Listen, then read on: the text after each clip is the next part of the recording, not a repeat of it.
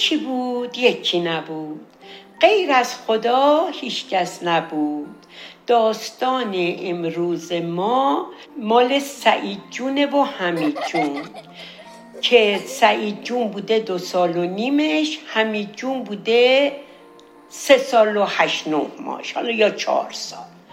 من توی اتاق پای اون خونه ای که من نشسته بودیم توی حیات بزرگ بود.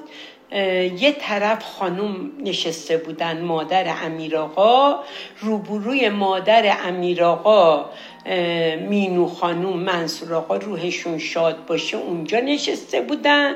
ما این طرف استر خونمون بود من و بچه ها و امیر آقا. ما این بر بودیم اونا اون روبرو هم. بعد ما ساختمونامون دو طبقه بود. بالا اتاق خوابامون بود. پایینم نشیمن و آشپزخونه و همه وسیله حمام و همه چی. یه روز من داشتم خیاطی می‌کردم حمید جون با سعید جونم داشتن بازی می‌کردن. می‌رفتن بالا پله ها میومدم پایین منم داشتم خیاطی می‌کردم. بعد یک دفعه صدای گرومپ اومد. من دویدم تو حال دیدم سعید جون یه بیرجامی شلوار آبی راه رام براش دوخته بودم. تنش بود. دیدم دم رو روی زمینه و زیرشم خیس کرده. من برش گردوندم دیدم اصلا بچه تمومه. هیچ دیگه جونی نداره. گرفتمش تو بغلم و دویدم تو کوچه. کوچه ما اسمش کوچه کازمی بود. یک دفعه یه دونه جیب از اون خونه کازمی اومد. منم نه چادر سرم بود نه کفش بام بود هیچی. این بچه تو بغلم جلو ماشینه رو نگر داشتم. گفتم بچه من ابرو بلندی افتاده آقا منو برسون رضا پهلوی سر پل. این آقام با کمال میل هی گفت ببخشین پشتشو نگردار فکر که الان جونش میاد بالا. ما این بچه رو همینجور به جیگرمون چسبوندیم و رفتیم بیمارستان. رفتیم بیمارستان و رفتیم اتاق امرجنسی و گفتم که تو رو اون خدا یه اکسیژن به این وصل کنین. گفتن که اول پول برو بریز به حساب. گفتم بچه من مرده تو بغلم برم پول بریزم. یه بیست علنگو باریک دست من بود. اینا رو در آوردم دادم گفتم این اندازه یه اکسیژن میشه. خلاصه یه اکسیژن بهش وصل کردن و اینا گفتن خانم تو رو کی آورده؟ تنها اومدی؟ گفتم بله یه ماشین جیب منو آورده. حالا من همینجور زار می‌زنم. بالا سر سعید و نمی‌فهمم اصلا باید چیکار بکنم. بعد اینا گفتن که دکتر و اینا چند تا اومدن و گفتن خانم شما به یکی زنگ بزن بیا تنها نمونی. اینا من شماره خونه مینو خانم رو دادم گفتم شما زنگ بزنیم من اصلا نمی‌تونم زنگ بزنم. زنگ زدن به مینو خانم و مینو خانم خانم رو ورداشت و اینا اومدن. اومدن اونجا و حالا من همجور سر باز پا برنه بی جوراب همونجور اونجا بودم دیگه خودم. اینا اومدن و خب چرا به ما نگفتی؟ گفتم وای. دیگه وقتی که من به شما و اون و اون بگم نداریم. حالا اونم بیهوش و بیگوش اصلا جون تو تنش مثل که نبود. سرون وز کردن و پروفسور عد بود یه پروفسوری بود خلاصه. اون اومده بود که بازدید کنه. من گفتم هر چی رو می‌دونین بیاد بهتره لطف کنین. آقای دکتر بگیم بیاد هر چقدر میشه الان پدرش میاد میدیم ما. گفت نه خانم شما اندازه چند رو بیمارستانم اینجا پلو ما داریم یعنی علنگو خلاصه دیگه مینو خانم اینا اومدن و چرا نگفتی چادور بیاریم؟ گفتم من هیچی نمی‌خوام کسی بیاره برام. من همینجور خوبم. مینو خانم رو سریشو از زیر چادر وا کرد داد به من سرم کردم و خلاصه من گفتم برین تلفن کنیم مینو خانم که باباش بیاد. میترسم تموم کنه باباش نبینه باباش بچهش. مینو خانم خانم گفت نه نمیشه. که امیر بیاد پس میفته گفتم پس میفته و نمیفته بعد بیاد بچهشو ببین. خلاص مینو خانم گفت من این بانو خانم راست میگه و رفتن زنگ زدن که امیر آقا بیاد عباس. امیر آقا که تو را داشته میمده یه تاکسی گرفته که هی به تاکسیه می‌گفته توم برو. توم برو تاکسیه می‌گفته نمی‌تونم تصادف می‌کنیم. هی گفته آقا ما یه بچه داشتیم دو سال نیمه انقدر خوب بود شیرین بود. حالا خورده از طبقه بالا پایین. شما میگی زنده میمونه. تاکسی هم بیچاره می‌گفته من چه می‌دونم؟ آقا جون زنده میمونه. گفته یعنی زنده است من برم ببینمش. خلاصه می‌گفت از بازار تا شمرون من با این آقای من می‌گفتم اینجوری اونم می‌گفت من نمی‌دونم. تا رسید بیمارستان. تا رسید بیمارستان و اومد تو اون اتاق و دید بله خب سعید نیستش دیگه. به من گفت داشتی چیکار می‌کردی که بچه اینجوری شد نفهمیدی؟ گفتم کار هر روزمو می‌کردم. حالا من که دیگه خودم حالیم نبود چی بگم چی نشنفم همونجا با ما قهر کرد که چرا بچه باید اینجوری باشه؟ تو معلوم نبود چی کار می‌کرد هیچی دیگه حالا پروفسور عطر دیگه تلفن زدن این پروفسور اون دکتر هر چی دکتر بچه خودمون که دکتر الان یادم میاد میگم اسم دکترمونو اون اومد و همه اومدن و امیر آقا گفت ببریمش بیمارستان بچه ها بعد دکتر گفت از اینجا تکونشم نمیدیم. از این اتاقم نمی‌تونیم اینو تکون بدیم جاییش ببریم. خلاصه یه اتاق کوچیک بود بغل امرجنسی ما اونجا بودیم. اون شب اونجا ما همینجوری دستمون لب تخت این بودیم اکسیژن اصلا بیهوش. بعد دو روز بردنش بخش بچه ها بالا ما همینجور رفتیم بالا.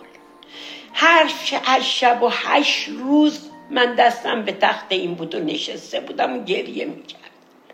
هی خدایا اینو برش گردون. من همش میرم پلو بیمارستان بچه ها این کارو می‌کنم اون کارو می‌کنم. همش نظر و نیاز می‌کردم. انقدرم نظرهای بزرگ می‌کردم که یه وقت میدم از عهدم خارجه. اما می‌کردم. خلاصه بعد هشت روز پروفسور عدل اومد دوباره هر رو میومد یه سری می‌زد. من دویدم دم اتاق گفتم آقای پروفسور شما فکر می‌کنی بچه من زنده میشه؟ گفت برو بچه تو از خدا بگیر گفت من دیگه هر کاری از دستم برمیومد کردم. برو بچه تو از خدا بگیر گفتم خیلی ممنون آقای دکتر. گفت ما نمی‌تونیم الان از این عکس بگیریم. نه آزمایش کنیم. تا این یه ذره هوش نیاد ما هیچ کاری برای این بچت نمی‌تونیم اون رفت و خلاصه ما دوباره گریه و زاری و تا صبح و خیلی سخت بود خیلی سخت. خلاصه نشستیم و نزدیک صبح من دیدم که سعید یه ذره پاشو تکون داد. همون بیر جام شلوارم هنو تنش بود. پاشو یه ذره تکون داد پرستاره رو صدا کردم. گفتم خانم بیا این بچه من پاشو تکون داد. به چیز مسخره منو نگاه کرد. گفت خانم فکر کردی نخوابی چی چند شبه؟ فکر می‌کنی که بچت پاشو تکون داد. خلاصه رفتش دوباره این رفت.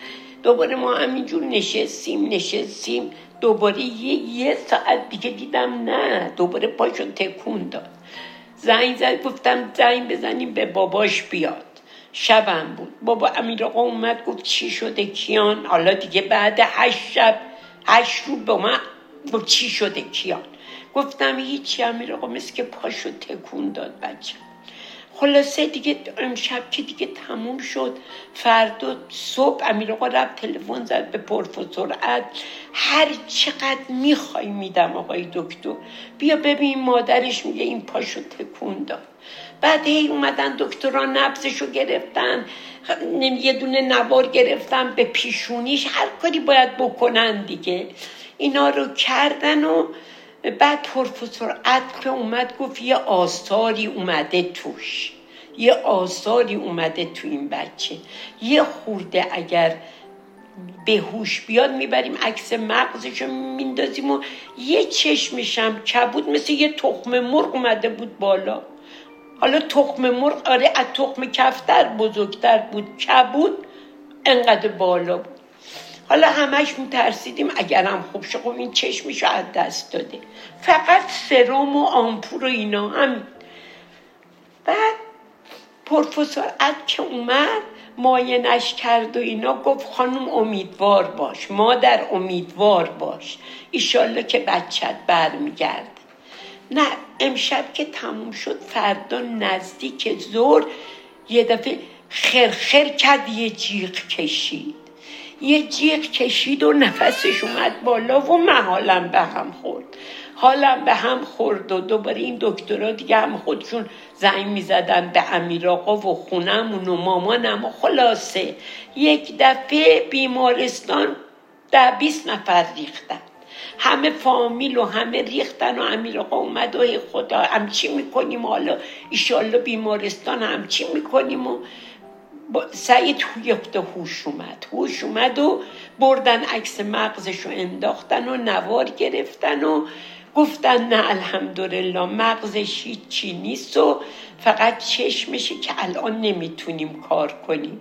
فردا یه دکتر پروفسور چشم میاد ببینیم حالا چشمش چیه.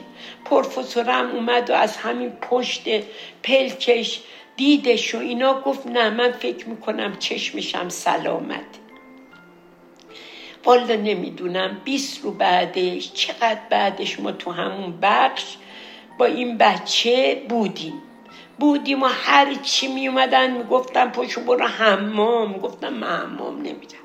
فقط لباس برام می آوردن می‌رفتم تو دستشوی عوض می‌کردم و یه حوله ترم میکشیدم تنم و میومدم سر جام میشستم. یه چیزی هم از خونه می آوردن دیگه حالا که هوش اومده بود یه چیزی هم میخوردم بیشترش آب میخوردم و یه آب میوه یه چیزی. نمی‌تونستم چیزی. به نظرم یه پنج کیلویی کم کردم اون 20 روز 25 روزه. خلاصه الحمدلله خدا رو شد بعد 24 پنج رو بچهمون بهتر شد و چشش لاش باش شد و اینا. و دیگه پروفسور عدل و دکتر خودمون و همه اومدن و گفتن که می‌تونین ببرینش خونه. دیگه خدا رو شکر ما این بچه رو برداشتیم سعید جون رو آوردیمش خونه. حالا نمی‌دونم بازی می‌کردن چجوری شد همدیگر رو هل دادن. این از اون لایه چیز افتاد پایین. باریک باریک بود پنجره آهنیا. اما خدا دوباره سعید رو به ما برگردون من تا ده پونزه سال تمام شبای جمعه شیرینی میخریدم میوه میخریدم می‌رفتم تو بخش اون بچه های رضا پهلوی. دهن همشون میذاشتم قربون صدقهشون می‌رفتم. می‌گفتم حالا که خدا بچه منو برگردون من باید به بچه ها برسم. انقدر که الحمدلله برگشت سلامت شد که مثل روز اولش شد. ایشالله که همه هیچ کسی هیچ کسی ناراحتی بچهشو نبینه. اگرم دید یه درسی براش باشه که همه چی مال بچه ها مردم نیست. یه روزم نوبت بچه های خود آدم میشه. انشاءالله این درس رو بگیریم. قبل از اینکه مال خود آدم بشه دلش برا بچه های دیگه که وسیله ندارن بسوزه. اون مهمه که با قبل از اینکه کسی از آدم چیزی بخواد خودش آدم داب طلب شه بپرسه و بده نه اینکه سوال کنه خجالت بکشه. بعد آدم بخواد کمک کنه. هم میشه بریم پیشواز کمک. یه دونه بدین صد تا خدا می‌دونه برمیگرده. هر یه دونه صد تا. اصلا به سوز و اینام نداره. حتما برمیگرده بهتون. ازتون خواهش می‌کنم. هر کی این داستانو میشنفه از این داستان پند بگیره. و انشاءالله که کمکتونه این داستان. قربون همتون برم. داستان من به سر.